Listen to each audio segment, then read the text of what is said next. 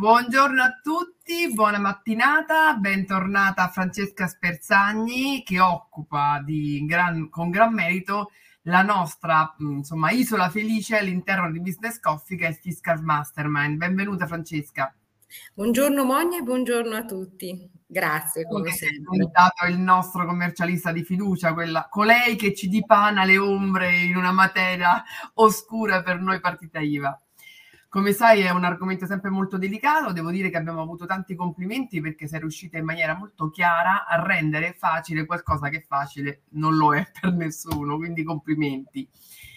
Oggi trattiamo un argomento abbastanza spinoso, no? Perché diciamo, quando parliamo di imprenditore resiliente parliamo di un imprenditore che qui in Italia fa insomma al 50% con un socio onorario che è lo Stato.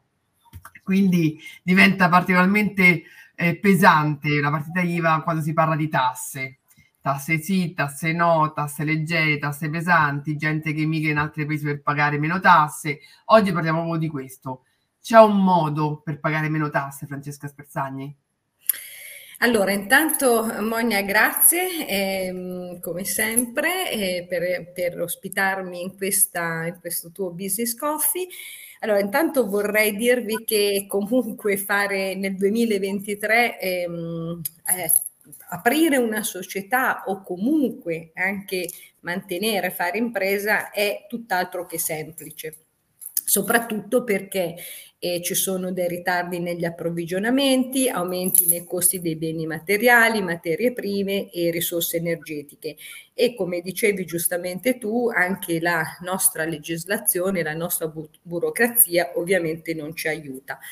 Ma scusate, poi tutti gli anni ci si aspetta la legge di bilancio per vedere quali balzelli lo Stato riserverà alle imprese e agli imprenditori. Per cui una domanda che mi sento spesso fare dai clienti quando vengono in studio: ma come posso risparmiare le tasse? No? Come posso pagare meno tasse? Ovviamente in questo spazio noi cercherò di dare alcune strategie per capire come ottimizzare il carico fiscale. Allora, altra domanda che hai già comunque... Interrompo un attimo per dire, insomma, è già allacciarmi a quello che dicevi tu, no? Ogni anno, adesso siamo alla fine del 2023, inizia il 2024, noi dei imprenditori, noi partita IVA ci aspettiamo la legge che fuoriesce Tana Libera Tutti per cercare di avere uno sconto, no? Quindi penso che immagino che avrai tanti clienti che ti dicono: arrivato alla fine dell'anno, aiuto, perché dicembre è vero che è Natale, è vero che è la festività, è vero che è la 13ª, ma insomma vuol dire anche pagare tasse. Quindi ad oggi, nel 2023, quali sono in realtà, Francesca, le difficoltà che un'impresa deve affrontare? Allora sì, vorrei riagganciarmi un attimo a una cosa che hai detto tu prima, e aprire una società all'estero, mi chiedono spesso anche questo, non sempre può rappresentare la soluzione migliore. Alcuni propongono di aprire società a Dubai, Bulgaria, Cipro, Malta. Sicuramente da un punto di vista della burocrazia è molto più semplice, però non per tutte le imprese è possibile e poi non è così, è piuttosto complesso. Quindi io direi che la soluzione migliore è quella che lasciare che il consulente guidi i clienti attraverso la determinazione della struttura giuridica e organizzativa migliore al fine di ottimizzare il carico fiscale e previdenziale. Se consideriamo che una piccola media impresa italiana, una PMI italiana, tra la tassazione della società, tassazione dei soci e carico previdenziale sfiora circa il 70% del fatturato, per cui diciamo un pochettino di più rispetto al tuo 50%. Quindi, come ho detto anche nella puntata precedente, la scelta della forma giuridica è fondamentale. Il passaggio dalla società di persone alla società di capitali in alcuni casi è fondamentale per determinare una pianificazione fiscale strategica. La ditta individuale e la società di persone sono delle forme giuridiche che in alcuni casi possono essere pericolose e non consentono, chiaramente per volumi di fatturato di un certo tipo, una pianificazione strategica come dicevo prima. Per cui per rispondere alla tua domanda, quali sono alcune, ovviamente, delle soluzioni alternative per la riduzione delle tasse. Chiaramente quello che dirò stamattina sono degli esempi, non valgono per tutte le realtà. Parlo di pianificazione proprio perché ogni realtà deve essere pianificata nel modo corretto. Allora, parliamo di accantonamento TFM, quindi trattamento di fine mandato, cioè una sorta di TFR che viene erogato all'amministratore, ovviamente durante il suo mandato. È un costo deducibile per l'impresa, mentre l'amministratore lo dovrà dichiarare tra i suoi redditi quando lo percepisce e non quando viene accantonato dall'azienda. Poi ci sono i buoni pasto che vengono erogati dall'azienda e ovviamente ai dipendenti nei limiti previsti dalla legge e qualora non ci sia la mensa aziendale all'interno dell'azienda. Anche questi sono costi che sono deducibili e l'IVA ovviamente è detraibile. Trasferte che vengono fatti per fidelizzare sia i clienti già esistenti ma anche nuovi clienti, quindi si parla di trasferte fuori dal comune che anche in questo caso sono un costo deducibile ovviamente per l'impresa e anche per chi le percepisce sono completamente detassate. Poi vorrei sottolineare anche l'attenzione, porre l'attenzione sul welfare aziendale, se ne sente tanto parlare, cioè tutti quei benefit che l'azienda riserva ai propri dipendenti, per esempio buoni spesa, rimborsi, agevolazioni sanitarie, rimborsi spesa di istruzione, anche questi sono tutti costi che sono deducibili. Registrazione del marchio e dei brevetti che vengono utilizzati dall'SRL, l'impresa può dedursi i costi per la licenza d'uso e di marchi. Per esempio la costituzione di una holding familiare, anche in questo caso la famiglia può pensare quindi di strutturare il proprio patrimonio mediante il conferimento di azienda o di partecipazioni in una o più società operative. E poi, come ben sai, chiaramente le forme sono molteplici, noi abbiamo questo spazio e quindi ho cercato di delineare le forme insomma più semplici. Dimmi se ho capito bene che alla base di tutto, cioè, è importantissima è creare una corretta strategia e pianificazione fiscale in tandem con la persona e il consulente di riferimento. Ti faccio una domanda un po' scomoda, no? Tante persone aprono la partita IVA, quante più o meno poi ne chiudono perché non ce la fanno più a sostenere costi rispetto ai benefici.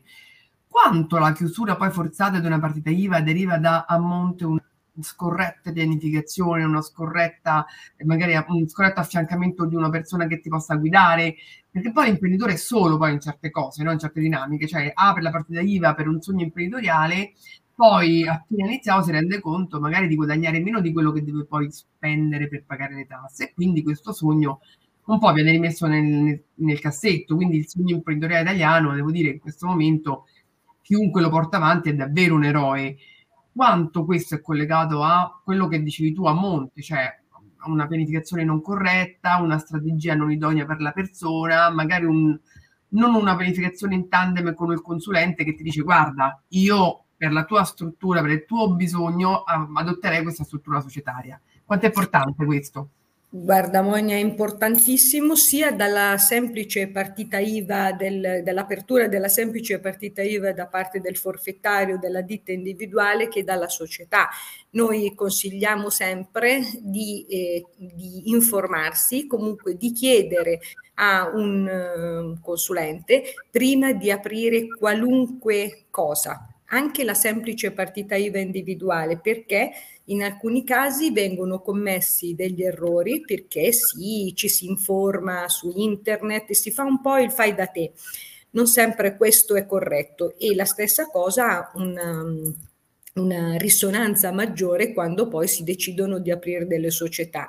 Anche per l'apertura della società è meglio sentire sempre un consulente che ti può aiutare anche nella redazione dello statuto, dell'atto costitutivo e quindi ti permette di fare tutta una serie di scelte adatte. Quello che dicevo prima, il TFM spesso non viene inserito all'inizio della costituzione della società, e per cui poi tramite o il fai da te o perché qualcuno ne ha sentito parlare lo vogliono inserire dopo. Ma pensa quanto sarebbe stato invece più facile se avessero sentito un consulente, il consulente avrebbe già inserito il trattamento di fine mandato. Quindi ci sono tutta una serie di azioni da porre in essere proprio all'inizio, cioè pianificare la propria attività imprenditoriale fin dall'inizio e poi tutto il corso chiaramente dell'attività. Volevo aggiungere un'ultima cosa. Come ben sai, Monia, io mi occupo anche di finanza agevolata. Tra i vari strumenti c'è anche la transizione 4.0, no? Quest'anno viene confermato e anche prolungato l'agevolazione fiscale per tutti quei beni innovativi interconnessi che sono definiti beni industria 4.0. Quindi anche questo è un altro strumento, però anche nel campo della finanza agevolata vorrei sottolineare questo, la pianificazione è fondamentale, lo dicevamo anche la volta precedente.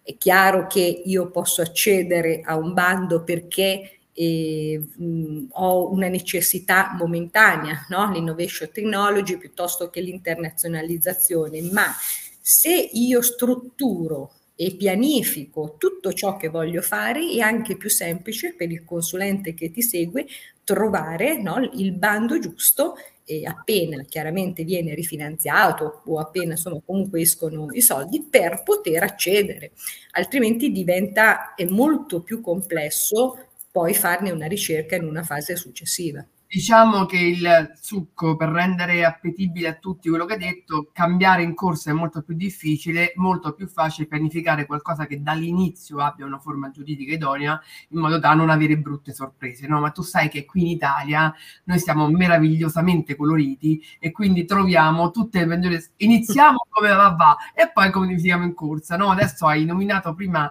Io l'ho accennato e tu l'hai approfondito, questa forma di esodo all'estero, che è un argomento che mi piacerebbe approfondire, se tu sei d'accordo, tra 15 giorni, perché sempre di più, lavorando in ambiti di networking con imprenditori, insomma il must di questo momento è: vado all'estero per cercare di sopravvivere con la partita IVA.